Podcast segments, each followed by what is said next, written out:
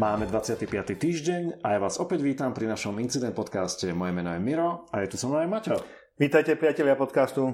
V našom projekte Incident pre vás pripravujeme tento podcast, kde komentujeme správy a incidenty z oblasti bezpečnosti. Súčasťou projektu je aj web stránka www.incident.sk, kde nájdete vysvetlenie, čo je podcast, ako nás počúvať ako, a každý deň nové zaujímavé správy. Tento projekt pre vás pripravuje spoločnosť MSEC, dodávajúca bezpečnostné analýzy a školenia pre vašu firmu.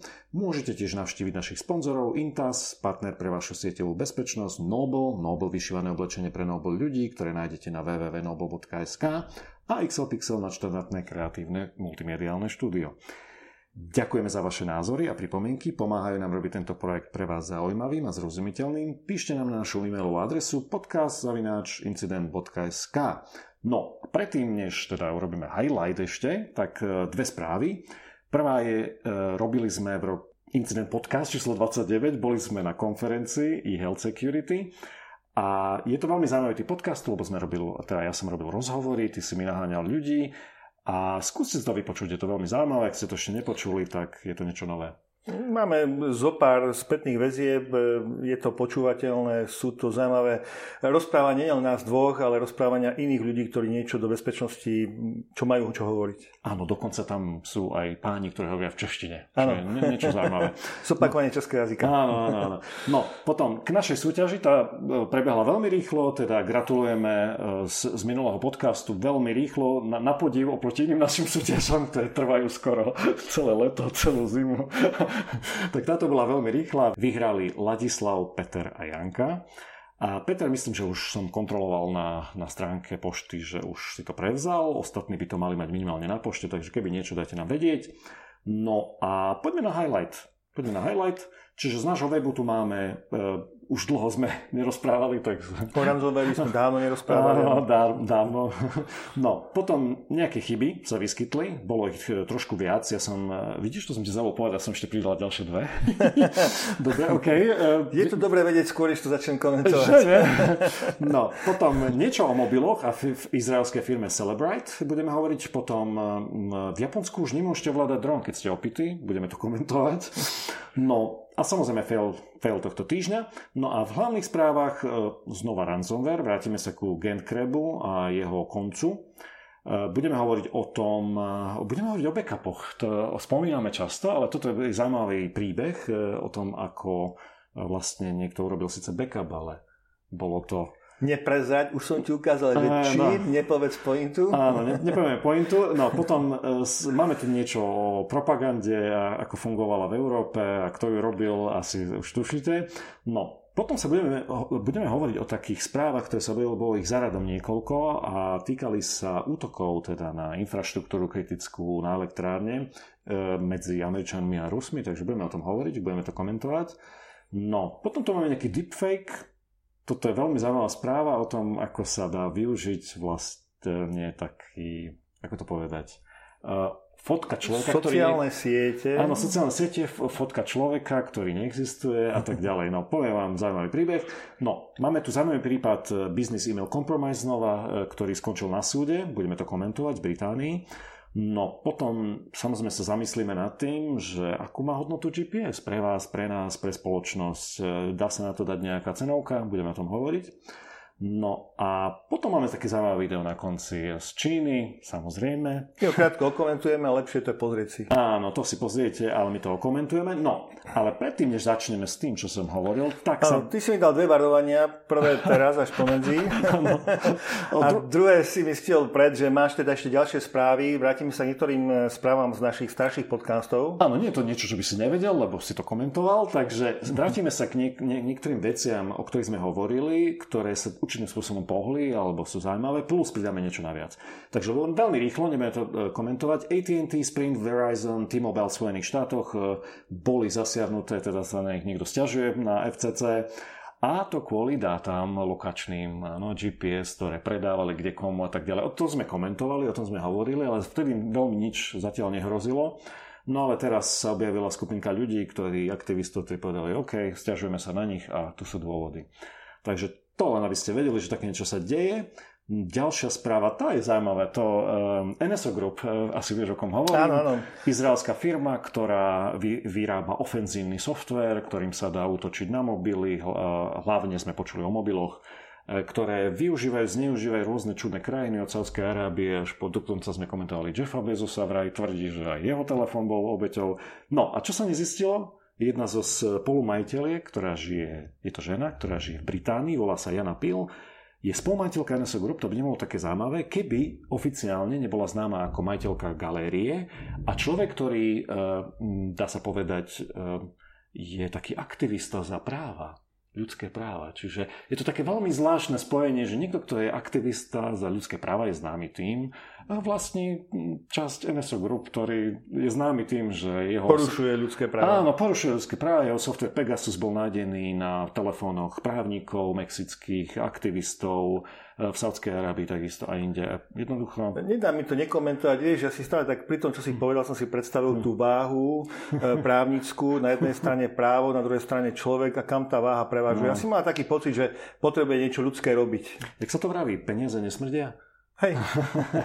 OK, takže to je NSO Group, takže toto sa objavilo, to je zaujímavá správa. Neviem, či to bol Guardian, myslím, že Guardian o to písal. No, potom vráťme sa k Norsk Hydro. Norsk Hydro bolo zasiahnuté ransomwareom a teraz vydali niečo, myslím, že to bola nejaká správa alebo finančná správa, kde rozložili ten, ten, tie, tie finančnú záťaž, ktorá im z toho vyšla na dva, teda do dvoch kvartálov, to rozdelili a uvádzajú tam, že odhadujú, že straty alebo teda náklady na to všetko, na ten útok sú od 40 do 69 miliónov dolárov budú. Čiže ešte ani nevedia to vyčísliť stále.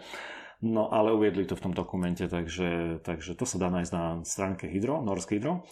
No, potom hovorili sme minulý, minulý týždeň o načencoch nákazy, teda ano, anti, ano. antivaxeroch, alebo ako my ich voláme načenci nákazy. Dúfam, že povieš, že dostali po nose. Áno, prehrali. prehrali. A o čo šlo? Išlo o to, že chceli výnimku z očkovania kvôli náboženským dôvodom a to v New Yorku zatrli, že v žiadnom prípade. Takže to je ďalšia vec. E, potom tu máme, áno, Oracle už asi neviem, ktorá chyba v poradí WebLogic, veľmi vážna, využiteľná na diálku, takže ak máte WebLogic alebo spravujete, tak rýchlo, rýchlo na Oracle stránku a pečujte, pretože myslím, že včera bola uverejnená správa, dneska je 20. myslím, že predčerom, predčerom alebo včera. No, potom YouTube, bavili sme sa o YouTube, o tom, aký je to koniec sveta, ako sú tam zneužívané deti, videá detí, ako tam pedofily majú svoje, svoje, svoj playground. No a čo sa nestalo, FTC sa rozhodlo, že hej, ideme vyšetrovať YouTube, keď už teda nevie si popratať tak ideme vyšetrovať. Takže YouTube má problémy. Federal Trade konečne sa do toho obuli nakoniec. Áno, teda. áno takže YouTube... Milá bude... správa, dobre. Áno. No, potom z tohto týždňa e, asi ste zaznamenali, lebo písali o tom všetky možné denníky, alebo aj technické magazíny, alebo weby. Facebook má kryptomenu, volá sa Libra. My o tom dnes nebudeme hovoriť, lebo vydali white paper, treba si to prečítať. E, takže my sa na to pozrieme skôr z, toho, e, z hľadiska súkromia, bezpečnosti a dúfam, že budúci týždeň o tom povieme niečo viac. Takže dnes len to, že existuje niečo také. No a potom, čo tu má? Áno, posledná správa. Náš bývalý premiér, teraz predseda strany e, Robert Fico, sa objavil teda v Malej ide a nebudeme komentovať politickú časť toho, prečo tu bolo tak ďalej, lebo to nás nezaujíma, ale fotograf TASR, myslím, že to bol eh, teda podľa eh, informácií z fotky, ktorú som videl na denníku N, tam bola taká fotka, ako vychádza z dverí a v rukách drží telefón. A tak som sa pozeral na tú fotku a vravím, to je nejaký zvláštny telefón. to si nikto nevšimol. Tak som to zväčšil, tá fotka mala dosť veľké rozlíšenie a pozriem, to je Vertu. no, keď nepoznáte Vertu, Vertu je, kedy si založila firma Nokia, Mala to byť luxusná značka a myšlenka bola taká, že keď si ľudia ochotní kúpovať luxusné hodinky za 20 tisíc alebo 30 tisíc, tak si kúpia luxusný telefón. No, takže na tom bola položená značka. Medzi tým tá značka skrachovala v roku 2017. No, som chcel povedať, asi dva roky nie je. Tak, áno, skrachovala. No, ale čo mňa zaujímala bezpečnosť takéhoto telefónu, hej? Lebo pán predseda je predseda najväčšej strany, stále ešte bol... Dvedana bol, pozor, ešte bol ano? e, premiérom. Áno, bol premiérom. Čiže Nemyslím si, že si kúpil telefón až teraz, keď prestal byť premiérom. Áno, tak prvá taká vec, ktorú zase nechcem komentovať, nechám to na bulvár, je, že ten telefón stojí, e, stál v tej dobe, volal sa volá sa Vertu Signature a jeho cena bola okolo 10 tisíc eur. Takže to len aby ste mali predstavu. Ale čo mňa zaujímalo, aký je bezpečný ten telefón. Takže začal som skúmať, čo, na čom beží. Zistil som, že to je nejaký upravený Linux. A potom samozrejme, keďže poznáme firmy, ktoré vedia lámať takéto telefóny, tak som začal zistiť, či naša známa izraelská firma Celebrite má na to nejaký spôsob, ako dekodovať a naozaj má. To znamená, jej UFED zariadenie, ešte o nich budeme hovoriť dnes, uh, tuším, budeme? Áno, áno, máme, budeme? máme to. Áno, áno tak, uh, tak tá má možnosť urobiť dve veci s týmto telefónom. Musíte samozrejme mať fyzický prístup k tomuto telefónu, vie obísť lock toho telefónu a vie dekryptovať, pretože ten telefón má e, nastavené od výroby kryptovanie obsahu. Takže čo som, som, som ty chcel povedať, že ten telefón nie je veľmi bezpečný. Nič, len na chvíľku sa dostať k telefónu. Áno, no, čiže otázka je, že mm, takýto telefón nie je veľmi bezpečný a možno je to zaujímavá vec, že aká, aké telefóny vlastne používajú naši takí vysoko postavení e, politici. Tu, tu som možno ešte skôr povedal, že nie je bezpečný nielen e, tým, alebo teda respektíve práve tým je nebezpečný, že tie dva roky skutočne ano, tam bude žiadna podpora, lebo ano. firma Celebrite, o ktorej budeme hovoriť za chvíľku, naozaj má k nemu prístup, teda ano. pokiaľ sa dostane do ruky a je jedno, či to bude... Ano. Čo to bude? Či to bude iPhone, či to bude... Áno, budeme tomu ešte hovoriť, ano. že ani iPhony nie sú v tomto, ale chcel som ešte jednu vec, veľmi dôležitú tieto zariadenia, keď sú, e, tieto zariadenia väčšinou používajú rôzne zložky ozbrojené v Spojených štátoch a rôzne po Európe a dajú sa zohnať na eBay kde kade za pár stovák. Takže videl som ľudí, ktorí, hackerov, ktorí nakúpili e, takéto zariadenie, dokonca našli na tých zariadeniach ešte nejaké stiahnuté dáta, ktoré nikto nevymazal. Hej, s telefónom, ktoré prešli forenznou analýzou cez to zariadenie. Takže keď sa pozrieme na hľadiska bezpečnosti na tento telefón, tak e, nie je to veľmi dobrý výber. E, dá sa predpokladať aj to, vzhľadom na to, koľko bolo objavených e, chýb, chýb v kerneli Linuxu, nevieme teda, aký presne Linux tam je, tak viem si predstaviť aj remoted exploit cez SMS napríklad, ktorý používal napríklad NSO Group na ja, iPhony. Mm. Stačilo poslať SMS, ktorú užívateľ nikdy nevidel a už boli na telefóne. Takže Takže to bola taká zaujímavosť, to ma zaujalo, hej, lebo ináč tá fotka potom ja ju dám na Instagram, aby ste videli, o aký telefón ide a akú fotku, tak si to potom pozrite. no, Ešte, teraz... keď pri firme Celebrite, e, vrátime sa k tým prvým dvom, okomentujeme rovno e, firmu Celebrite, či sa pochválila. Áno, čiže, á, to, dobre, skočíme na tie mobily. Áno, takže Celebrite už sa nehambí, lebo kedy si to bola taká firma, ktorá nechcela byť veľmi viditeľná, povráva sa, že v roku 2016, keď bol útok v Spojených štátoch, e, ten útočník mal iPhone a nejaká firma za milión dolárov ho odblokovala, vrávalo sa, že to bolo Celebrite, čiže oni sa tým veľmi nechválili vtedy. Ale teraz oznámili, že hej, vieme odblokovať všetky iPhony od verzie 7.0 až po 12.3. 12.3. Ja, mne sa strašne zapáčilo na tweete Celebrite is proud to introduce. ja, ja, ja. Čiže, čiže už sa tým chvália, zrejme tie, tie prúsery alebo teda problémy iných izraelských firm ako NSO Group ich tak akože zocelili, že však prečo máme tu nejaký produkt, tak sa pochválme. Áno, ten produkt sa volá Universal Forensic Extraction Device, má Áno. niekoľko prevedení. Áno, má niekoľko prevedení, dotykové, nedotykové, prenosné, také, čo sa dá použiť v teréne a tak ďalej. Čiže skrátene sa volá UFED. Ak... Má aj svoje premium. Áno, a toto je UFED Premium a tá prémiová verzia vie odblokovať všetky iOS zariadenia. No a poväčšinou, ona, ako som spomínal už v prípade toho telefónu, o ktorom som hovoril na predsedu Smeru, tieto zariadenie používajú hlavne policajné zložky, predáva policajné zložkám, rôznym agentúram, ozbrojeným po Európe, Spojených štátoch a tak ďalej. No a to, to, prečo vlastne sa rozhodli takto verejne, je aj o tom, že nie sú jediní na trhu.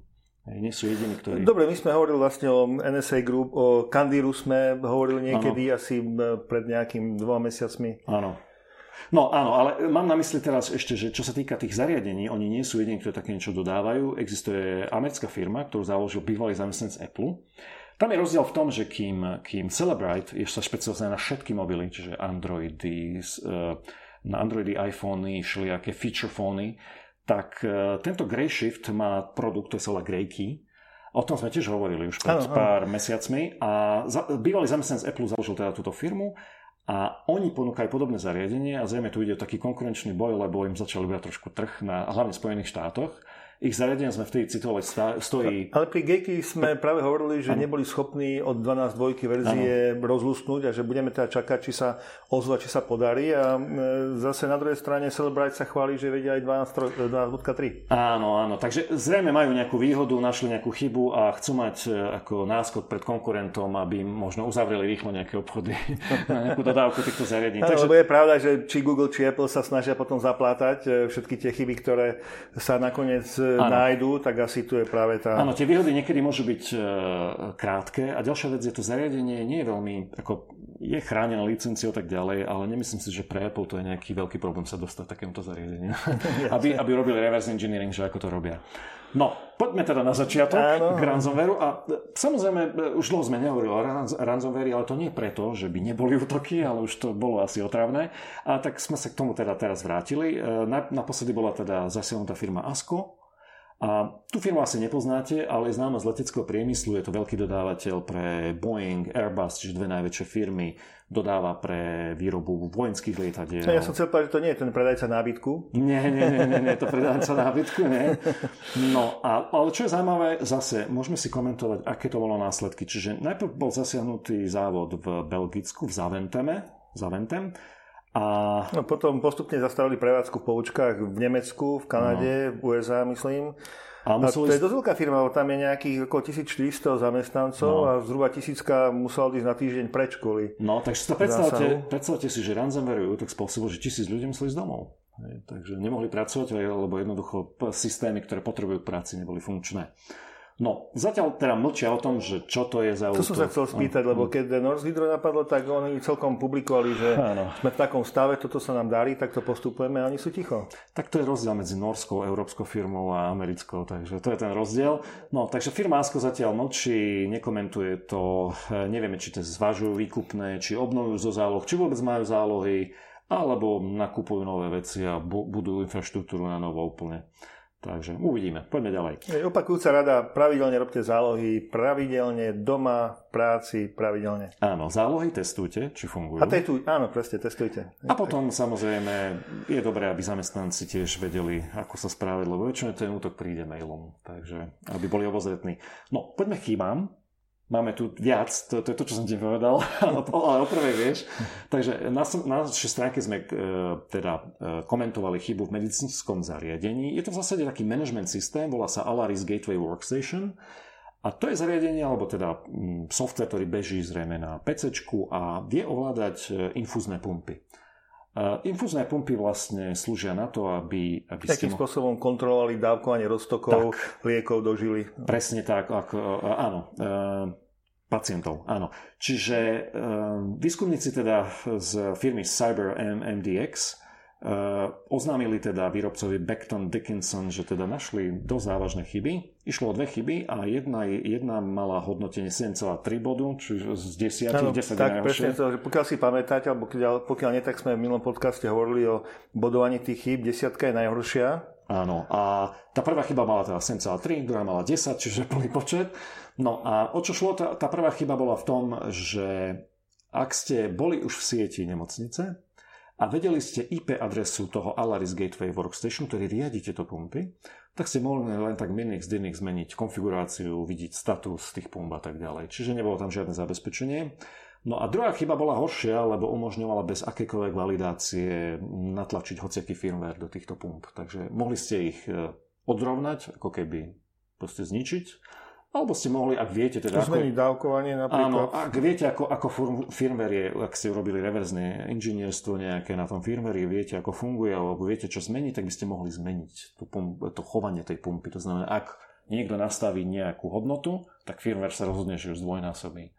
Hej. tu poprvé treba povedať, že áno, potrebujete sa dostať do e, siete nemocnice, ale nemyslíme si, že by to bolo až také zložité a komplikované. Tak Máme nejaké skúsenosti s tým, ako to môže fungovať. Aha. Druhá vec je, že výrobca áno, zverejnil e, nové verzie pre zasiahnuté modely, ale je ťažko povedať, ako budú nemocnice postupovať. Áno, či nemocnice majú vôbec protokol na to, aby zistovali, že tieto medicínske zariadenia, že majú update, že bol vydaný, kto ho má aplikovať, ako a tak ďalej. Keď máme spomenúť teraz z našej skúsenosti, je e, väčšina, väčšina firiem, ktoré dodáva takéto zariadenia, rôzne firmy dodávajú rôzne laboratórne zariadenia, sú to veľké stroje, vyžaduje prístup na diálku k týmto zariadeniam a to, keď nemáte urobené správnym spôsobom, tak ste vydaní na pospas vlastne dodávajúcej firme, ktorá môže byť tým trojským koňom cez účet toho, koho sa môže dostať útočník do, do vašej siete uh, nemocničnej. Takže pozor na to, pozor na tie, takéto prístupy, toto musí byť chránené. No, tie kritické zariadenia by mali byť naozaj oddelené od zvyšku Áno, siete. a ten prístup by mal byť riadený, hmm. malo by byť jasné, kto pristupoval kedy a malo by to byť jasné. Dobre, ja som bol teda pred chvíľkou v Japonsku Áno. Ešte si chce niečo dodať k tomuto? Áno, to je to, čo som ti nepovedal, že v chybách Aha. mám ďalšie dve chyby. Aha, dobre, tak... Ale len veľmi rýchlo, veľmi rýchlo, nebudeme sa tým veľmi zaoberať. Ak chcete si prečítať, máme, je článok na našom webe. Prvé je, objavila sa e, TCP sieťová zraniteľnosť v Linuxe alebo FreeBSD. V Linuxe všetky kernely. Uh, veľmi dôležité, ak máte server, máte ho vystrčený von, máte potvárané porty Skontrolujte si to, lebo táto chyba môže vyvolať kernel panic, čo je niečo ako modré okno na Windowsoch, takže to nie je veľmi želateľné na vašom Linuxovom serveri, takže si pozrite, či sa vás to týka alebo nie.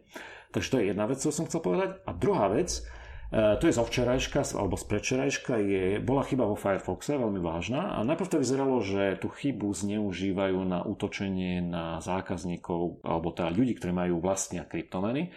Nakoniec dnes som tú správu updatoval, sa ukázalo, že útok bol priamo na burzy, na Coinbase. Čiže Coinbase zastavil e, útok na svojich ľudí, ktorý využi, bol, využíval dve chyby Zero Day v Firefoxe. Takže odporúčame vám updatenúť si Firefox, ak ho používate. Ak nie, tak vám odporúčam používať, pretože aj ja ho používam. Takže Firefox má novú verziu, myslím, že 6.7.0.3 Takže treba ísť do About, alebo teda tam do nastavení Help a tam, keď sa to ne, nezaptetuje samo, tak to vyvolať. Dobre, takže to je ďalšia vec a môžeš, čo si chcel povedať, neviem, Dobre. Chcel, si, chcel si nadpojiť. Musím povedať, že to Japonsko. bolo dôležité to povedať, ale Japonsko, bol som pred nejakým časom v Japonsku a môžem povedať, že nejak som strašne veľa dronov napríklad e, v Kyote alebo v Nare nevidel lietať. Aha. Ale zase netvrdím, že by tí Japonci teda boli tak opití, že nemôžu používať drony. Na druhej strane má ten článok... Počkaj, videl si opitých Japoncov nejakých? Vlastne ani nie. Nie? A... hovorí sa, že oni dokážu piť ako duhy, pretože keď idú večer ano. E, z tej práce unavení, tak prvé čo idú na pivo, niečo si zobnú paličkami a odchádzajú domov. A tak ty si bol na veľmi nejakých slušných miestach, alebo ja neviem. Asi, hej. Ale bol som na otvorených a tam skutočne som nejak drony lietať nevidel. Uh-huh. A na druhej strane som videl lietať jeden dron, ano. kde som nevidel toho, kto ho ovláda, ah. či je pod vplyvom alebo nie. No, ale lietal relatívne nízko nado mnou, nebolo to určite 30 metrov. No, čiže už vieme, že porušoval nejaké zákony, lebo... Japonské. Áno, japonské, lebo drony sú veľmi populárne samozrejme aj v Japonsku a po sérii incidentov sa Japonci poriadku milovní sa rozhodli, že hej, hej, hej, nebudeme teda tu teda takéto veci ako povoľovať. A od, e, teda, po, od schválenia, teda no, dolná komora teda schválila nové opatrenia a podľa tohto ovládanie dronu pod vplyvom alkoholu môže znamenať až rok za mrežami. Takže... E, sú tam určité obmedzenia. Ano. E, je ešte povedané tiež, že pokiaľ je dron ťažší ako 200 gramov. Áno, keď je do 200, tak ano. nie ste regulovaní nejako, ano. ale to takisto znamená zrejme asi... Počkaj, ako to ten, bolo? E, takto, ten alkohol myslím, že regulovaný nie je nijak, čiže nemôžeš nič šoférovať, pokiaľ ano. si pod alkoholom. Oni hovoria, že to je vlastne úplne rovnako nebezpečné ako riadenie auta pod vplyvom alkoholu. Môžete dostať pokutu až 300 tisíc jenov, čo nejakých 2400 eur No a už predtým bolo platné opatrenie, to som chcel povedať, že keď si toto videl, tak od roku 2015 má Japonsko e, vlastne taký zákon o manevrovaní s drónmi, nejaké základné pravidlá, ktoré sú celkom rozumné, ja som ich popísal v článku, nebudem ich nejak opakovať, ale jeden z nich bolo, že máš mať viditeľnosť na ten dron, ty ako ovládajúci človek, máš ho vidieť jasne a boli tam nejaké metre, 30 metrov, nesmie byť e, v blízkosti povrchu zeme, pokiaľ lieta, alebo ľudí, alebo obývaných oblastí. Dokonca majú nejaké, vydáva ich ministerstvo vnútra, že ktoré oblasti považuje za no-fly zóny a čo je zaujímavé, chcú teda začať regulovať tieto pohyby drónov, lebo chystá sa tam teda, e, olympijské hry sa chystajú, to som chcel povedať. No ale už teraz napríklad je zákaz lietať okolo amerických vojenských základní, ktoré sú v Japonsku, v okolí vládnych budov, e, e, Imperial Palace, kde je zrejme cisár, a tak ďalej. Tak ďalej. K tomu sa nedím, toto je úplne logické, ale aj mm. všetky ostatné sa mi zdajú ako mať e, svoj dron na dohľad, e, ovládanie počas dňa, e, neovládať tam, kde sú zhromaždenia. No, no, zrejme sú to regulácie, ktoré budú mať nejaké tie enforcement sily, budú mať zrejme nejaké výnimky z tohoto pre, pre mm. kontrolu, ale pre normálneho bežného človeka platí toto. Áno, a napríklad, že lietať len počas dňa, v noci no. zakázané v Japonsku.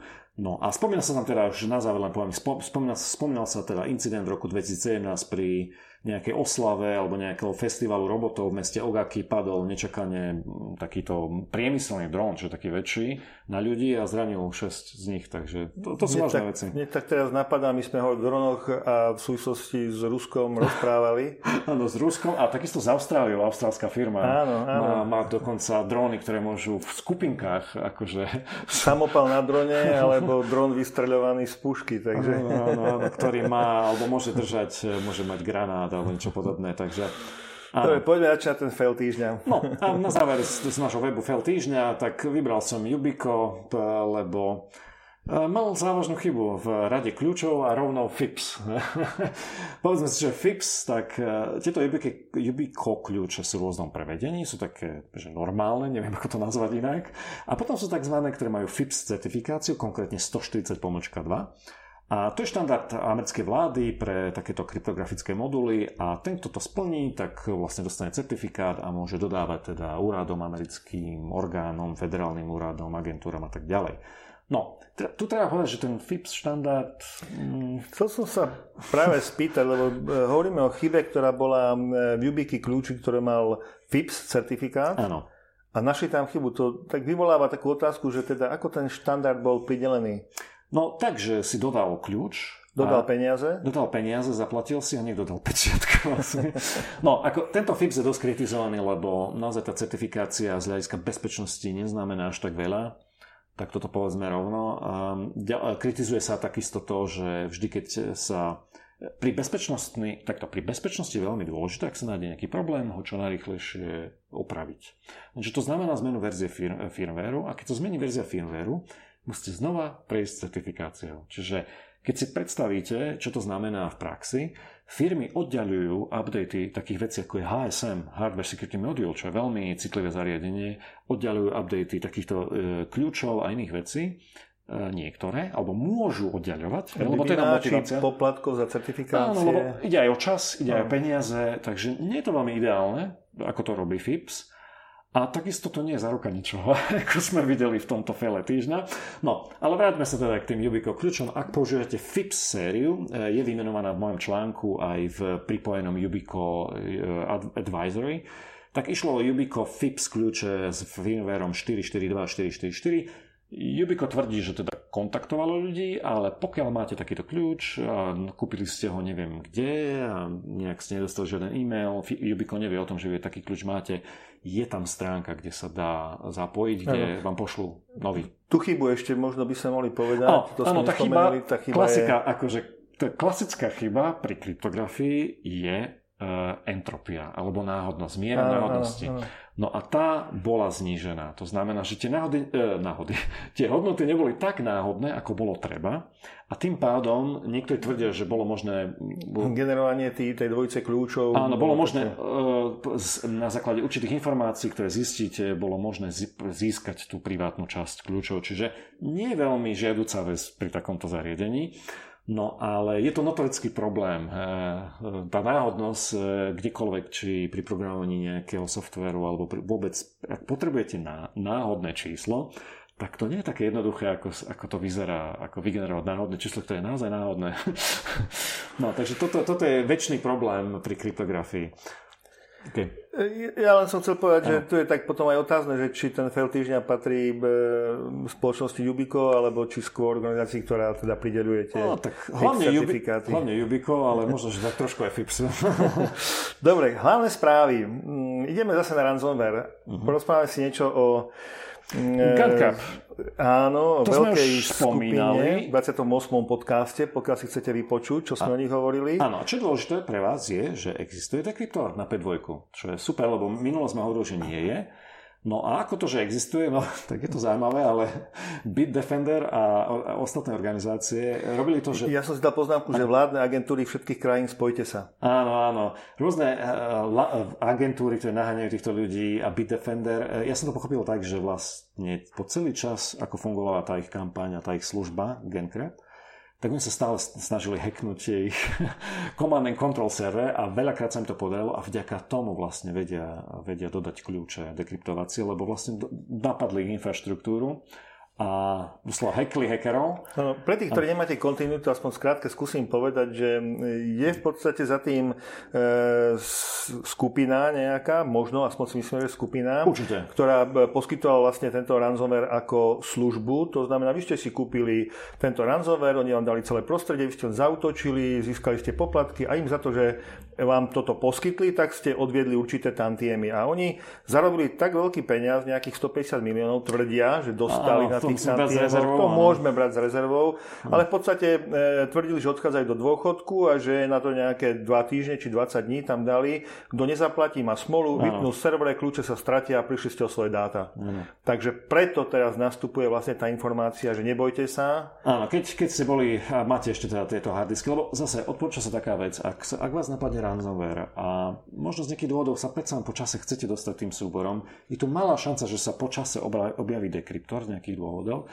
Takže potom je lepšie vytiahnuť hardisky, ktoré boli napadnuté, vymeniť za nové hardisky, preinštalovať stroj a tieto hardisky si odložiť a možno sa raz dostanete k tým dátam. Záruka tam nie je, ale toto je ten vhodný spôsob, ako postupovať. Takže, takže tí, ktorí si odložili a, a boli napadnutí a majú tam nejaké archívne dáta napríklad, ktoré hneď nepotrebujú, ale zišli by sa im, tak e, budú mať možnosť odkryptovať. Mám k tejto téme ešte jednu otázku, jednu poznámku. Jedna poznámka, nebudem to komentovať, ale e, tá e, skupina stojaca za tým ransomwareom bola celkom zaujímavá. Objavili sa koncom januára a vyžadovali krypto, kryptomenu Dash, čo je Aha. troška iný typ kryptomeny. Ja som si totiž kúsok načítal, ale to by vznikla ďalšia správa, takže nebudem hovoriť. Skúste si pozrieť linky, ktoré tam budú. Je mhm. to celkom zaujímavé vedieť, ako oni fungovali. Áno. Áno, informoval o tom Blipping Computer. Takže... Tak, presne. A druhá, je to skôr otázka aj, aj na teba, lebo sa spomína tam v tej správe, že e, nielen Bitdefender, ale aj McAfee je tak troška v spolupráci, ale ako Bitdefender, tak McAfee odmietli komentovať túto správu. Odmietli, myslíš ktorú? E, to, že e, aj McAfee bol pri, e, pri spoluúčasti pri tvorbe, alebo teda pri, pri nájdení toho dekryptora. Pri, Áno, teda pri hackovaní toho pri hackovaní, No, tak neviem, o čo šlo, vieš. To, vždycky to je, medzi týmito firmami je taká rivalita predsa len. Ako oni spolupracujú, samozrejme, musia, keďže ten, nikto nie je tak veľký, dobrý a tých malverov je tak veľa, že je tam nutná určitá spolupráca niekedy. Ale samozrejme tieto firmy sa snažia prezentovať, že my sme tí najlepší, my máme najlepší antivír a my máme najlepších výskumníkov a tak ďalej. Takže ak je to možné, že tam boli nejaké takéto trenice. Dobre, poďme k ďalšej správe. A tá je o backupovaní a backupe. A je to veľmi zaujímavá správa v dvoch rovinách. Jedna z historickej a jednak z hľadiska toho backupu ako takého, ako funguje backup alebo ako nefunguje. No a boli objavené teda nové fotky, Ground Zero. Keď vám to nič, nič nehovorí, tak hovoríme o útoku na dvojičky Objavili sa teda fotky človeka, ktorý tam pracoval. Bohužiaľ už je mŕtvý, zjavne asi z následkov toho, čo sa tam nadýchal. Um, no ale Jason Scott, ktorý pracuje pre archive.org, čiže to je taká stránka, ktorá archivuje nielen web stránky, ale aj hry, videá, všetko možné, aby sme mali nejaký pohľad, sú to takí archeológovia uh, digitálni. A Jason Scott, ktorý je v tom obrovskom týme tohto archive.org, je, on sa zaberá teda, hľadá, stavia softvery, ktoré kedysi bežali na určitých počítačoch, chce ich zachovať. A je to taký digitálny uh, preservationist, ako sa tomu hovorí, čiže zachováva také tie staré digitálne, digitálne veci. No a jemu sa dostali do rúk CD s napalenými fotkami od tohto chlapíka, ktorý tam pracoval. A uh, on popisuje, že koľko to máme vlastne rokov? 18 rokov odvtedy? 18 rokov. Vravel, že mal problémy z niektorých médií eh, dostať vlastne tie fotky. Čiže keď sa pamätáte, existovala doba, ja si veľmi dobre pamätám, e, sa napaľovalo vo veľkom, nielen zálohy. Hovorilo sa, že vlastne nie na pásky, lebo pásky podliehajú magnetickému vplyvu, CDčka to sú nezničiteľné. Áno, myslím, že pásky aj z iného dôvodu, predsa pásky už boli totálne akože príliš dlho s nami, ďalšia vec mali malú kapacitu, e, neboli digitálne a tak ďalej, pásku si nevedel nejak založiť do počítača. Myslím ako do... Vterajších... Tak, tak myslíte digitálnu pásku? Tak digitálne pásky nejaké sú na zálohovanie, eh, zálohovanie ako v eh, enterprise prostredí. No, ale tu je zaujímavá informácia, že možno by ste si mali prejsť, ak eh, máte nejaké dôležité archívy, ktoré nemáte nikde inde, nemáte ich na médiách, ako je hard disk alebo nejaký flash kľúč, čo tiež tie flash, flash kľúče tiež nemajú nejakú dlhú životnosť, tak mal by ste si to prezrieť, čo sa dajú vôbec čítať, lebo je možné, že už začali, ako sa vraví, nie hrdzavieť, ale korodovať. Áno, korodovať. Takže toto bola zaujímavá správa v tom, že naozaj, ja som sa tak zamyslel, že áno, kedy som zálohoval a začal som rozmýšľať, mám to aj niekde inde? Mám to na nejakom hardisku, alebo to mám len na tých CD-čkách? Takže budeme si teraz cez leto nejak sa na to pozrieť aj na ten môj archív, lebo mám obavy, že ja mám niečo na takýchto CD-čkách, nejaké fotky a takéto veci. Hm, ja mám svoju hudbu e, zabekapovanú na Spotify. tak áno, s príchodom Spotify prestal byť zaujímavé naháňať e, CD-čka alebo naháňať MP3, ale toto je, toto je zaujímavá vec, ktorá e, vlastne v dobe, kedy človek robíte zálohy, tak si naozaj myslí, že to pretrvá roky a ja si spomínam, že niektoré firmy, ktoré vyrábali médiá, dávali také garancie, že 25 rokov, 50 rokov. Bol by zaujímavé teraz zistiť, či niekto má také médium, ktoré garantovalo, malo to na obale napísané, či je ešte čitateľné vôbec. Áno, presne. A ďalšia vec je, že možno o 10 rokov už ani nebude mať e, mechaniku, na ktorej by sa to dalo prečítať, lebo jednoducho bude mať zase nejakú novú technológiu. Čo zase prináša ďalšiu e, takú myšlienku e, na um, a to takú, že zase človek musí stále priebežne prekopírovávať svoje backupy z neaktuálneho média, ktoré už nie je proste morálne zastaralé, na nové médium. A toto nás počas života čaká niekoľkokrát. A vidím, že som používal ešte kedysi kotúčové pásky na hudbu, potom som prešiel na pásky, CC pásky, ako som to hovoril, Compact cassette, potom som prišiel na CD, na tie sa aj nahrávalo, aj prehrávalo, aj zálohovalo, potom prišli DVD, aj na tie sa zálohovalo a teraz máme digitálne médiá, flashky, externé disky, ktoré zlacneli. Otázka, že čo, to, čo bude ďalej. Čo bude ďalej. No, takže len toľko. Dobre, ďalší článok. My sme o tom, že e, u nás v Európskej únii sú určité vplyvy pri voľbách a je snaha ovplyvniť voľby. Už sme to komentovali. Áno, písali sme o tom. Písali sme, aj sme písali, aj sme komentovali uh-huh. tento článok. Áno, že miesto, miesto Facebooku, to je nezávislé organizácie, hovoria Facebooku, že hej, tu máte nejakých 600 stránok, to ste už dávno mali dať dole. Áno, áno. Ale teraz je zaujímavé, že tak sa potišku hovorilo, že ovplyvňujú to hlavne Rusi, že majú proste takéto nejaké zámery. Ale teraz myslím, že Európska únia celkom náplnú povedala, ano. že sú za, to, za tým Rusi. Ano. Je ináč zaujímavý e, výsledok takej konzultácie Európskej komisie, kde zhruba z 3000 respondov obyvateľov e, štátov Európskej únie, tak dostali informáciu, že zhruba 85% si myslí, že fake news je problémom ich krajiny uh-huh. a 68% sa s fake news stretáva týždenne. Ano. Čiže fake news sú naozaj závažný problém a Európska únia teraz vlastne začala taký, začala, začala už skôr, pred pár rokmi, ale zintenzívnil boj práve s e, takými dezinformáciami. Áno, je dôležité vedieť, samozrejme, nechcem teraz byť zase tak znieť elitisticky, lebo my nie sme na Facebooku z, presne z týchto dôvodov, nechceme byť ovplyvňovaní takýmito vecami, je to strata času a tak ďalej. Máme iné spôsoby, ako sa spojiť s ľuďmi, ktorí sú pre nás dôležití. A um, je dôležité, aby ľudia vedeli, že teda na tom Facebooku také veci prebiehajú. Niekedy sú naozaj tak skryté, že je veľmi ťažké rozoznať, že či to je naozaj od nejakého bota alebo nastrčenej osoby, alebo to je ľudia preposielajú medzi sebou správy. Niekedy tá správa prejde rôznymi preposlaniami, že sa stratí pôvodný uh, ten, kto to posielal a tak ďalej. Čiže je veľmi ľahké uh, teda podľahnuť takému vplyvu takýchto správ, takže je dobre to vedieť. Ja tu len poviem to, že um, Európska teda, únia v tom reporte teda, alebo v tom, um, v, v tom, čo teda vypublikovala, zistila, že bola tam trošku zmena stratégie, to zaujímavé, že nešlo nejaký veľký online uh, teda Uh, Nebol to nejaký veľký cieľený, veľký, ten, áno, bol teda cieľený, ale nie veľký. Áno, bol to skôr viac takých malých, áno, áno. smaller scale, tam píšu uh, regionálnych takých influence kampaní, takže bolo to zase také zmena taktiky a bolo to ťažšie samozrejme zbadať tým pádom.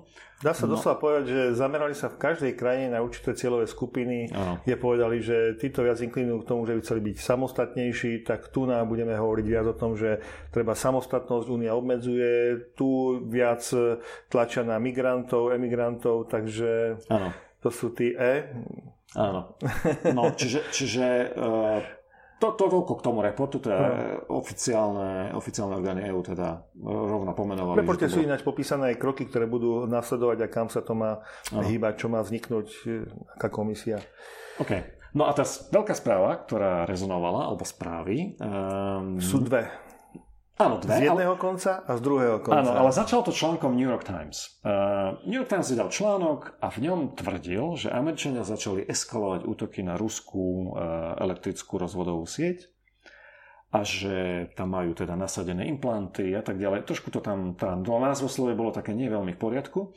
Do toho sa oprel teda Thomas Reed, ktorý sa venuje takýmto veciam na Twitteri No a trošku kritizoval ten článok, ehm, zhodnotil v zásade, že ten článok tvrdí dve veľké veci. Jedna je, že áno, že boli tá nejaké implanty vo vnútri ruskej elektrickej siete umiestnené a že vraj boli urobené tak, aby to Rusi zbadali. Teda aby videli, že aha, my sme Áno, aby, siete. aby sa vystrašili a Áno, čo, boli povolnejší. Tak som si tak po titule som si to Áno, povedal. Čo trošku je také, keď robíš takýto útok, tak posledné, čo chceš, je, aby si bol spoznaný. Takže neviem, čo si mám, aj on nevie, čo si má o tom teda myslieť, e, o takomto, aký to teda pravda, znova nevieme, od, kto je zdroj tejto informácie a tak ďalej. Potom citoval tam zaujímavé informácie, že ten, to Rusko je, Rusko je štvrtý najväčší má štvrtý najväčší ten e, dodávateľský systém e, elektrickej energie na štvrtom mieste. Ide o nejakých 236 GW, ak som to dobre pochopil. No a obsluhuje 20 nezávislých spoločností, 440 miest, ktoré generujú teda ten, tú, tú elektrínu. Má nejakých 400 skoro 500 tisíc substation, to sú tie medzistanice, alebo ako sa tomu hovorí. Tak, áno. Uh, asi som to poplietol, ale dobre. Substations v angličtine a nejakých 2,3 milióna kilometrov uh, vedení elektrických. No a to hovorí, že Rusko je veľké a bol by to problém uh, nejak koordinovane dať nejak veľkú časť dole toho gridu. A tam v podstate rozoberá aj ten samotný postup, lebo teraz si predstavte, že dobre, e, chcete pripraviť niečo na útok, útočiť vôbec ako kybernetické útoky nie sú až také jednoduché, ako keď sa bavíme o ransomware a podobne. To sú veľmi sofistikované útoky. To znamená, že vy tam umiestnite niečo, čo začne zbierať nejaké informácie, aby ste vedeli, akým spôsobom postupuje, ako ďalej útočiť. A teraz urobíte ten druhý krok, že prezradíte sa. Ano. Tak toto už vôbec nedáva logiku a potom, uh-huh. ako aj Miro správne povedal, zautočiť na takú rozsiahlu sieť nejakým jedným spôsobom, ako vyvolať totálny shutdown v Rusku alebo niečo podobné, to je takmer nemožné. Áno, tam ten, tá infraštruktúra nie je homogénna, nie je rovnaká a je proste podľa toho, ako bola budovaná, tak je úplne odlišná, čiže to je trošku problém. No a zaujímavá bola reakcia Ruska, potom prišla taká reakcia ešte pred tým článkom, že Áno, že útoky z, z, akože strany Spojených štátov sú increasing, čiže sa zvyšovali počas minulých rokov, ale že my sme akože dokázali ich neutralizovať. To bola reakcia. To je zase otázka, či, či ide o vojnu slov, to znamená, že, že Američania tvrdia, že sú v ich sieti a Rusi sa chytili, ako na tú propagandu povedali, áno, boli, ale my sme ich zastavili. Alebo ide o naozaj skutočné skutočne sa to stalo. To znamená, Američania naozaj boli v ich siete, alebo sú v ich siete, alebo majú pokusy preniknúť do ich siete a Rusi naozaj ich zastavili, takže nevieme. No, ale potom sa objavil uh, taký report uh, na EE News. Uh, môžem pokračovať v tom. Áno, áno. A to je taký report o tom, že zase Rusi naozaj útočia zase na americký grid, alebo majú na tú elektrickú sieť, majú vlastne záujmy. Spomína sa tam hackovacia grupa, eh, ktorú pomenovali Xenotime. A Xenotime je známy z útoku na uh, teraz mi pomôž, na saudský petrochemický, petrochemický áno, závod. závod. Ja som sa dokonca nazval ako filmová hackerská skupina z toho dôvodu, že hovorí sa o nej, sa neštíti dokonca ani zabíjať, aby dosiahla svoj cieľ. No práve to som chcel povedať, že v tej Saudskej Arábii e, tam boli tesne, len kvôli chybe, ktorú spravili, e, to nevyhodili do vzduchu, lebo už boli blízko toho, aby ponastavili určité veci tak, aby došlo k, k výbuchu v tej petrochemickej továrni, čo by znamenalo zamorenie, nejakí pracovníci by zomreli a tak ďalej. Takže to sa podarilo odvrátiť z hodou okolností pred dvoma rokmi. Takže ide o veľmi nebezpečnú skupinu a ten malware sa volá Triton, asi ste, možno sme to komentovali, možno ste to počuli. A sú to veľkí teda odborníci, lebo jednoducho sa najprv hekovali teda tie ropné spoločnosti a petrochemické a odrazu sa prehodili na tieto elektrické, alebo teda tieto rozvodné siete, čo nie je to isté, sú tam nejaké podobnosti, ale určite to nie je to isté. Takže zjavne majú veľké schopnosti, sú dobre teda platení a zásobení a majú informácie. Jedna no. správa tam je spoločná, ano. E, pretože tak v Saudskej Arábii v tomto ropnom závode e, boli riadiace systémy postavené na Schneider Electric ano. a rovnako na rovnakých systémoch sú, je postavené množstvo e, elektrických zariadení v Spojených štátoch. Áno, čiže zrejme tam je možno ten overlap, ten, ten, preto vlastne sa dokázali to, to, to tak rýchlo prepnúť, to... áno, dokázali sa prepnúť na takéto útoky. No a vlastne popisuje ten článok to, že naozaj tie útoky sú už sústredené. A v Spojených štátoch teda majú tzv. NERC, čo je North, North American, American uh, Electric, Electric Reliability Council, áno. Corporation, Reliability Corporation. A to je vlastne, nejaká, tak som to po, po, pochopil, je to federálna organizácia, ktorá nejakým spôsobom pretláča alebo nutí tie elektrické spoločnosti, alebo teda spoločnosti, ktoré e, distribujú, vyrábajú elektrickú energiu do nejakých fyzických a cyber security opatrení. A keď to neurobia, tak rozdáva pokuty, čo sa už aj stalo, to v tom článku je popísané, že niektoré už dostali naozaj e, teda e, za porušenie rôzne bezpečnostné dostali, dostali pokuty. Takže je to taká snaha Američanov e, vylepšiť bezpečnosť týchto, týchto firiem, ktoré teda sa, sú súčasťou toho gridu, tej siete elektrickej. No a čo bolo zaujímavé... Tu sa aj, aj hovorí, že vlastne je, vzniká nové analytické centrum, je to Electricity Information Sharing and Analysis Center. Uh-huh. To je ako nové, dá sa povedať, že nervové centrum pre ochranu pred eh, takýmito útokmi na grid sústavy. Áno, a čo sme ešte zabudli povedať je, že čím je táto situácia špecifická, ten také, také tie eh, vojna slov zatiaľ, možno aj implantov medzi Ruskom a Spojenými štátmi je, že tu sa bavíme, uh, to sú útoky vlastne, ktoré budú ovplyvňujú civilných obyvateľov. Čiže tu sa nebavíme o tom, že oni hekujú eh, NSA alebo hekujú americkú armádu, ale bavíme sa o tom, že to sú civilné, civilné alebo teda na civilné využitie zariadenia, ktoré ovplyvňujú život eh, civilných ako občanov. Takže no, pokiaľ sa ide hovorí o kybervojne, tak toto je vlastne kybervojna, lebo vo vojne takisto uh, nestrieľajú sa len vojaci, ale aj civilisti a bohužiaľ toto je presne ten No, tak nešiel by som do takých silných týchto, ale, ale, ale, ale niekto nazna, naznačujú, niektorí ľudia naznačovali teda, keď sa vyjadrili vlastne k týmto útokom na obidvoch stranách na tú elektrickú sieť, že už to začína presávať určité medze, hej, ktoré boli doteraz nejak dané a teraz už to za, začína zachádzať ďaleko. Dokonca Chris Inglis, eh, bývalý deputy direktor NSA, povedal, že ruskí hackery manažujú 200 tisíc implantov v americkej kritickej infraštruktúre. Tak neviem, do akej miery je toto pravda, ale povedal to hm, pred dvoma týždňami na nejakom mítingu v Orlande. Opäť otázka, ako to zistili. Tak... Či to je opäť len nejaké slovo, alebo jednoducho skutočne tak, jak Rusi teda vidia, že áno, my vieme, že ste útočili, áno, my vieme, že útočíte, máme to nejakým spôsobom zrátané, ale nebudeme to blokovať, lebo chceme vedieť, že ako na to idete. Ah, ťažko povedať, ale v každom prípade toto uh, môže, tá eskalovanie v tomto priestore, tej cyber, nejakej, tá cyber eskalácia v, v tejto oblasti uh, môže ovplyvňovať uh, obyčajných ľudí a videli sme to, keď uh, teda podľa všetko ruskí, ruskí hackery uh, zautočili na Ukrajinu a na ich elektrickú sieť. Malo to dosah na 200-300 tisíc ľudí, na, na ľudí žijúcich v meste, ktorí v zime nemali elektrinu Takže nebolo to veľmi príjemné. Takže uvidíme, čo z toho bude. Toto je veľmi také nepríjemné, povedal by som povedal. lebo, lebo, lebo tak ako poznáme iné útoky, ako bol Kraj, alebo teda NotPetya hlavne, tak e, ten útok sa môže vymknúť trošku spod kontroly a môžeme byť, ako sa hovorí, collateral damage. Krajiny, ktoré sú v koalícii tej alebo onej, sa odrazu môžu nájsť uprostred takéhoto cyber konfliktu. Takže to by som bol nerád, keby sme sa tam objavili. Ja by som ďalší príspevok e, začal takou otázkou. Pokiaľ ste povedzme na LinkedIne... A ty si? Ja som. Tak ti treba. Stáva sa vám, že vás o priateľstvo alebo teda o konekciu e, požiada niekto neznámy, ktorého ste v živote nevideli? Že skoro vždy, nie? No veľmi, mne napríklad veľmi často, ja to odmietam. Dobre robíš. Ja kým som mal účet do roku 2012, tak som to tiež tak robil, lebo kde kto, koho som v živote nevidel, tak eh, sa snažil so mnou nejak strašne kontaktovať, tak som to vždy odmietal.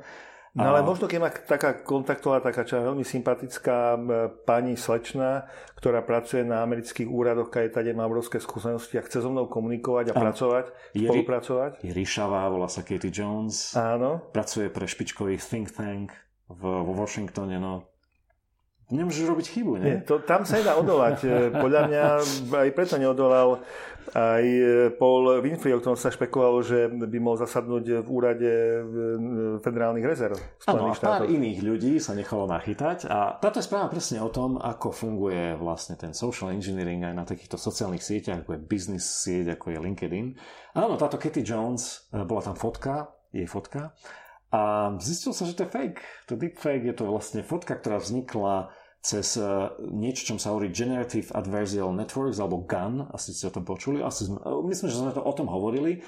Eh, keď sme spomínali stránku, ktorá vie generovať také fotky, dáte len refresh, fotka refresh, a myslím, že sa to volalo This face doesn't exist, alebo nejak takto podobne. To si nespomeniem na to. Áno, viete to nájsť, myslím, že tá služba stále funguje a už vtedy som počul ľudí, že že hej, takých tých, ktorí robia, takých tých investigátorov, ktorí povedzme, pomáhajú ľuďom alebo potrebujú fake účty kvôli nejakým, e, e, nie výskumom, ale skôr vyšetrovaniam svojim.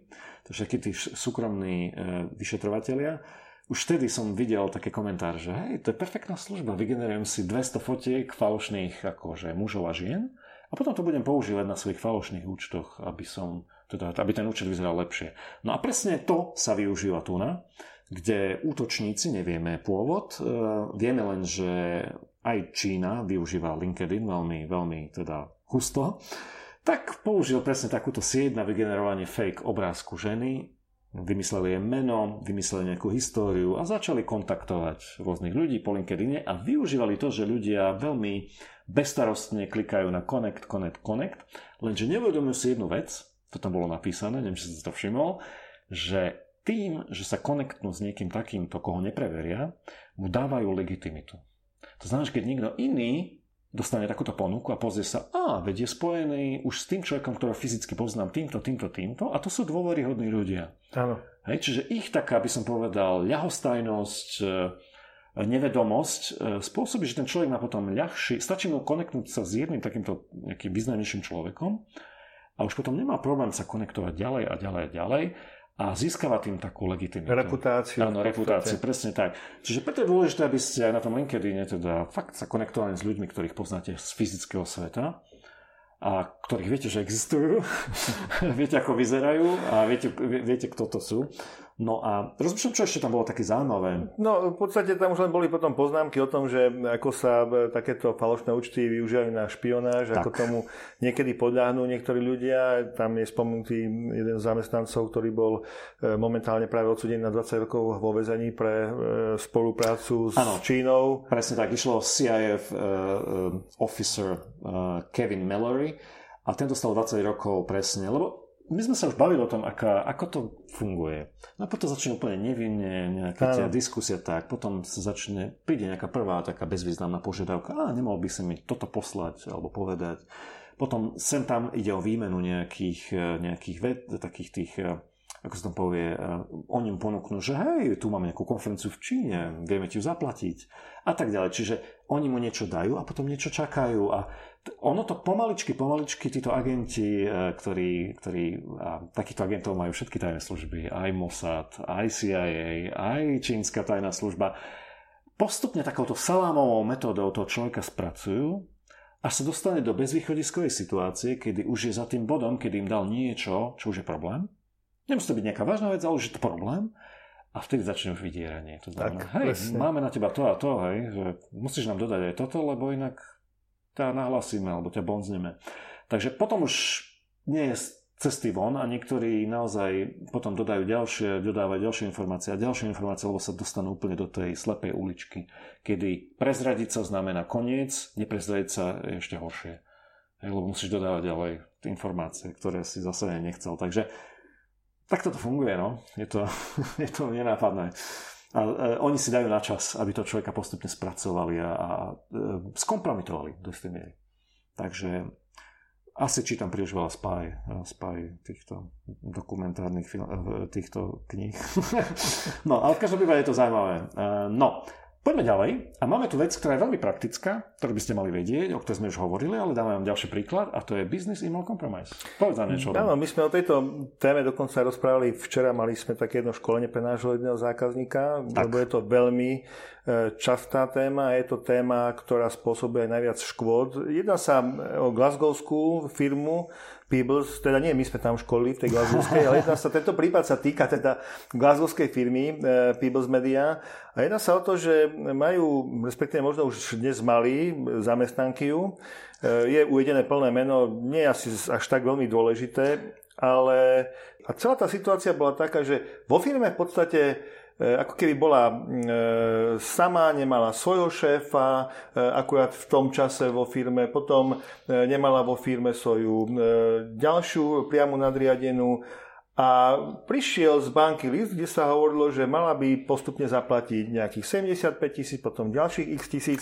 Myslím, že to bol e-mail asi. E-mail to bol, áno. Áno, áno e-mail prišiel a áno. A každý to popisuje tú situáciu inak, presne ako si naznačil tá obvinená, takto, firma obvinila pracovničku a chce od nej peniaze späť. Išlo dokopy o 200 tisíc libier, ale banke sa podarilo nejakým spôsobom zachrániť 85 tisíc, takže chcú po nej tých 107. 108 skoro. No a čo je dôležité, to si zapamätajte a tým ma potom doplň, je, že ona tvrdí, pracovnička tvrdí, že takto, jej nadriadená tvrdí, to začneme jej nadriadenou, jej nadriadená tvrdí, že nebola autorizovaná robiť platby. Tu potom vystá otázka, ako to, že ich viedla urobiť. Tak, to tam... som chcel presne tú otázku položiť. Čo znamená, že kto pochybil? No, podľa mňa nadriadená, respektíve tak. ten, kto prideľoval prístupy práva. E, do jednotlivých aplikácií a jednotlivé práva. Áno, čo potvrdila ďalším vyjadrením, a je to trošku komické až, keď pred sudcom povedala jej manažerka, že ona nikdy nevedela, že táto pani mala povolené robiť platby. To znamená, že ju nikto, tú pracovničku nikdy nebrífoval, nepovedal jej, čo smie, čo nesmie, ani nastala presne ako vravíš. Nemá popis svojej pracovnej činnosti. Presne tak. Čiže, čiže tu vidíme, že tu tá chyba je ako aj na strane manažmentu, jednoznačne, už z vlastných vyjadrení, pretože nebolo, neboli práva nastavené, ako mali byť, zamestnanec nebol poučený, čo smie, čo nesmie. A čo sa týka tej pracovničky, tak zase ona tvrdí, že nedostala žiaden, žiadne školenie. Tu malý shameless plug, vieme urobiť také školenie. Takže keby ste chceli pre svojich zamestnancov, nie je problém. A to je presne o tom, aby zamestnanci vedeli, čo im hrozí pri komunikácii mailom, čo sa môže stať a mali by mať postupy, to je ďalšia vec, ktorá sa týka nielen školení, ale toho, čo vieme vypracovať, aký má byť postup? Dojde mi e, polovica firmy, to je presne tento prípad, ako si začal hovoriť. Bola na dovolenke. Jej e, hlavný supervisor a táto jej hlavná manažerka boli v tej chvíli, keď to robila tie prevody na dovolenke, neexistoval spôsob, ako postupovať, ak príde e-mailom od tej osoby, čo je na dovolenke, akože, ako mám postupovať? Smiem to previesť? Neviem. Ako to mám overiť? Ako mám overiť, že to je legitímny pokyn na zaplatenie? Áno, opäť tá manažerka tvrdí, že vedia som jej povedala, že kým budeme na dovolenke, ano. nech nerobí žiadne platobné úkony. A toto je ďalšia vec. Ano. Pretože ak jej to povedala, tak ako môže tvrdiť, že nemala pridelené, že nevedela o tom, že platobné ano, úkony... To, áno, sú veľké rozpory medzi ano. vyjadreniami aj manažerky a zamestnankyne, takže uvidíme, ako to skončí. A tento prípad stále prebieha teda na súde v, v, teda v tom meste. No a pozriem ešte, čo tu je za informácia. Áno, tam sa ešte tvrdí, uh, oni sa obhajujú, firma teda obhajuje sa tým, že, že tá pani, ktorá robila prevody, keď sa prihlásila teda do toho portálu bankového, vraj dostala upozornenie o tom, že sa šíria nejaké podvody. Ale ja si myslím, že išlo možno také oznámenie, ako niekedy vidíte, ak idete na svoj portál, či už e, tej alebo onej banky a tam je, že zaznamenali sme v poslednej dobe. Hej, Áno. Ale oni to vysvetľovali, ako keby, uh, mne to tak vyznelo, že argumentovali, že ona dostala upozornenie, že to, tento prevod, že nie je, akože si má dať pozor. Podľa mňa išlo všeobecné upozornenie, že sa šíria nejaké podvody a dávajte si pozor. Takže to tiež nie je nejaký argument, ktorý sa dá podľa mňa tento súd vyhrať, lebo takýchto podvodov tie prebiehajú prakticky neustále. A... Ano, v každom prípade je tento... Mm, je to typická ukážka. To, je to taká to krásna ukážka, ako to nerobiť a teraz sa nad tým zamyslieť a e, ako to máte urobené vy vo vašich firmách. Tak. No a poďme na takú poslednú veľkú správu, lebo už máme teda skoro hodinu.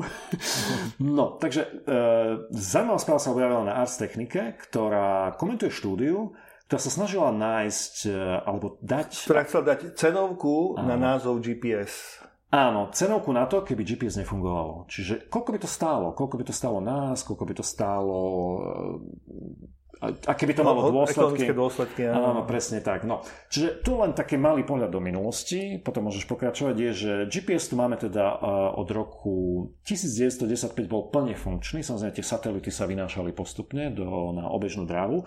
Pôvodne to bola samozrejme vojenská technológia, ktorá mala pomáhať americkej, americkej e, armáde a neskôr bola teda u, u uvoľnená aj pre civilné použitie, zase s nejakým, e, nejakou chybou väčšou, ako pre, pre použitie armády. No a táto štúdia, teda, ktorá bola sponzorovaná e, NISTom, čo je zase americká e, vládna agentúra, a ktorá vlastne má na srdci štandardy, napríklad sa vyjadruje k tomu, aké dlhé heslo by malo byť a tak ďalej. No, o to sme spomínali. A takisto potom North Carolina, uh, uh, z North Caroliny tam bola nejaká výskumná organizácia RTI. Um, no a táto štúdia pokrývala teda uh, to GPS, odkedy sa začalo o ňom hovoriť v roku 1984 aj sa využívať až po rok 2017. No a Celkovo zistil, to bolo zaujímavé číslo, neviem, či si ho všimol, že za tú celú dobu od roku 84, 1984 po 2017 vyprodukovalo GPS ako servis uh, eh, 1,6 triliónu Uh, ano, nemám to uh, poznačené. Ty, ale, ale to je ale viem, americký trilión, to nebude iné, či iný ilión? No dobre, OK, tak povieme, že to je americký trilión, 1,4 triliónu dolárov. Ekonomického takého benefitu to vyprodukoval. Čiže je obrovské číslo, to nám stačí vedieť, aj tak si to neviem predstaviť, koľko to je. No a že... Ale tu je zaujímavé na tom, ano? je nutné povedať, že keď to takto vlastne oni zisťovali, že ktorý rok koľko ano. a je tam poznámka, že tých 90% toho využitia začína až po roku 2010. Áno. Čiže tie smartfóny určite začínali v, presne v tomto období, takže má to možno nejaký súvis uh, s tým. No ale keď sa pozrieme teda na tie, ktorá, ktoré... Eh, odvetvia myslíš? Áno, odvetvia mali najväčší benefit, alebo najviac z toho profitovali, tak je zaujímavé, že na prvom mieste je Telecommunications Category, a to ešte vysvetlíme, o čo ide, a tam bolo nejakých 685,9 miliárd dolárov. A na, až na druhom mieste bolo, nie, nie, na druhom mieste bolo Telematics, to znamená, tu píšu, že nie, to sa týka vlastne takej logistiky a toho, ako efektívne vlastne smerovať e, po cestách asi, asi auta. Auta, tovary. Áno, áno. Čiže tam išlo o nejaké navigáciu a to, že tá, tá Tady som nazval logistika. Áno, logistika, áno. Tak to, to bolo na druhom mieste, 25 miliárd. Až na treťom mieste bolo, e, boli smartfóny a tá, tie služby, ktoré súvisia s tým, že teda viem, kde som a mám aplikáciu, tak to bolo nejakých 215 miliárd. No, takže ale vrátime sa k tomu telecommunications, že prečo? Prečo? Lebo to, to je také, to prekvapilo len, že mňa. A to sa využíva vlastne na to, že GPS systém je perfektný spôsob, ako vedieť, e, aký je presný čas.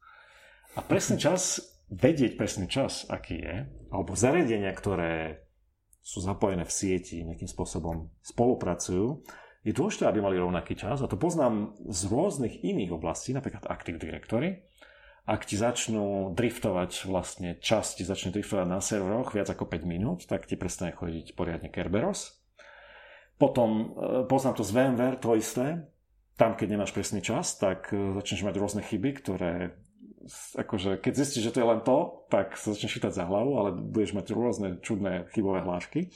No a tu vyzerá, že naozaj tie telekomunikácie využívajú vo, veľkom, vo veľkej miere to GPS presne na, na synchronizáciu. To znamená, ak tam nie je, tak začína degradácia vlastne tej siete, jej rýchlosti, jej uh-huh. možnosti, ako fungovať. Takže to bolo pre mňa prekvapením, že tam bola tá najväčšia hodnota a e, čo som to ešte chcel povedať? Áno, a ten impact bol teda v tom článku, že odhadovali to, že, že ten denný výpadok bol 1 miliarda dolárov denne. keby došlo k celosvetovom výpadku. Tam sa potom ešte vyjadrili k tomu, že e, pokiaľ by ten výpadok e, trval, čo by sa v podstate dialo, aký by to malo vplyv e, na, na siete, na výkony a tak ďalej, tak sa hovorí, že ak by to bol deň, dva, tak ešte by sme to nejak dokázali prežiť. Už ak by to bolo viac ako tie dva dní, už tri a viac, tak postupne by degradovali Wi-Fi siete ano. a po tých 30 dňoch v podstate by sa dostali, a to sa už ťažko odhaduje, lebo tam hovorí, že od nuly ano, do 60% našej... Nielen Wi-Fi siete, ale vôbec telekomunikačné siete ano. vo všeobecnosti, mobilné siete by mali problém s efektívnosťou, pretože by stratili presný čas, začal by drift a odrazu už nič, už by to nebolo také efektívne. Takže to, to, to ma prekvapilo, ale nie, je to pochopiteľné, chápem to. Len som predpokladal, že taká... Priznám sa, tiež som si tak do dôsledkov neuvedomil vlastne, že ako sme odkázaní na, áno, na GPS. Áno, áno, toto je veľmi zaujímavé. No a tak len už na záver, uh, môžete si prečítať ten celý, celý uh, report, veľmi zaujímavý, nebudeme celý komentovať. Chystá sa teda GPS 3, to je nová, nová verzia.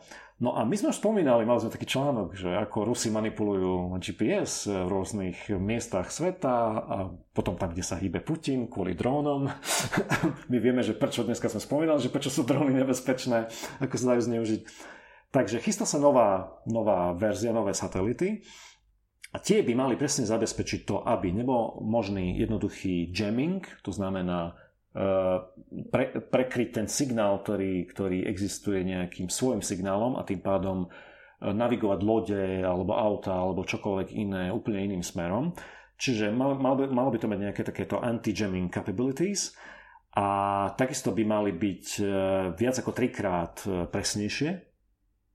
Tie, tie, tá pozícia by mala byť. No a celkovo by e, tá, tá komunikácia by mala byť viac zabezpečená, aby sa teda nedala takýmto spôsobom ovplyvniť, lebo dá sa, v tejto chvíli sa dá e, ovplyvniť.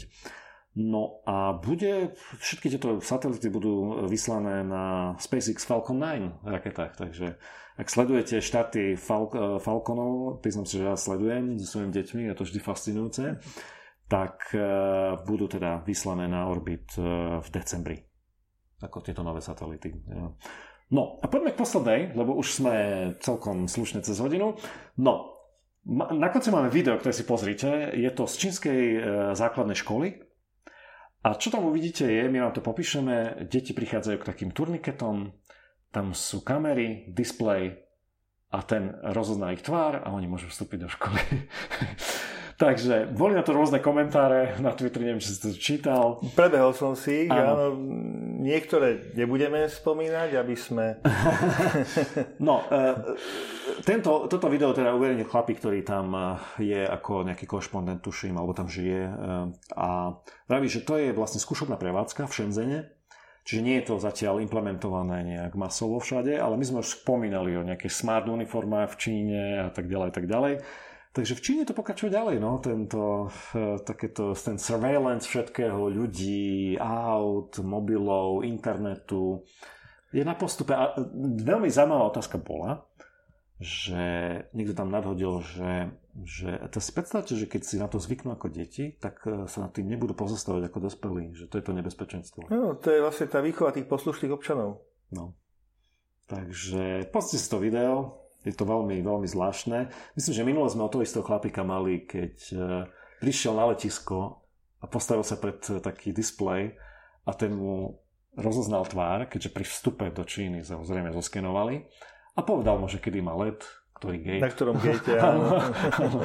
no, takže toto je niečo podobné a týmto by sme asi zakončili dnešný nejak áno, už... toto bola vlastne posledná správa, ak už nemáš žiadne skratky a doplnky k tomu. Mal by som, ale sme, boli by sme tu ďalšiu hodinu, tento týždeň bol veľmi vydatný, takže majte sa všetci, všetci bezpečne a nezabudnite, o týždeň sme tu zase s podcastom. Do počutia, priatelia.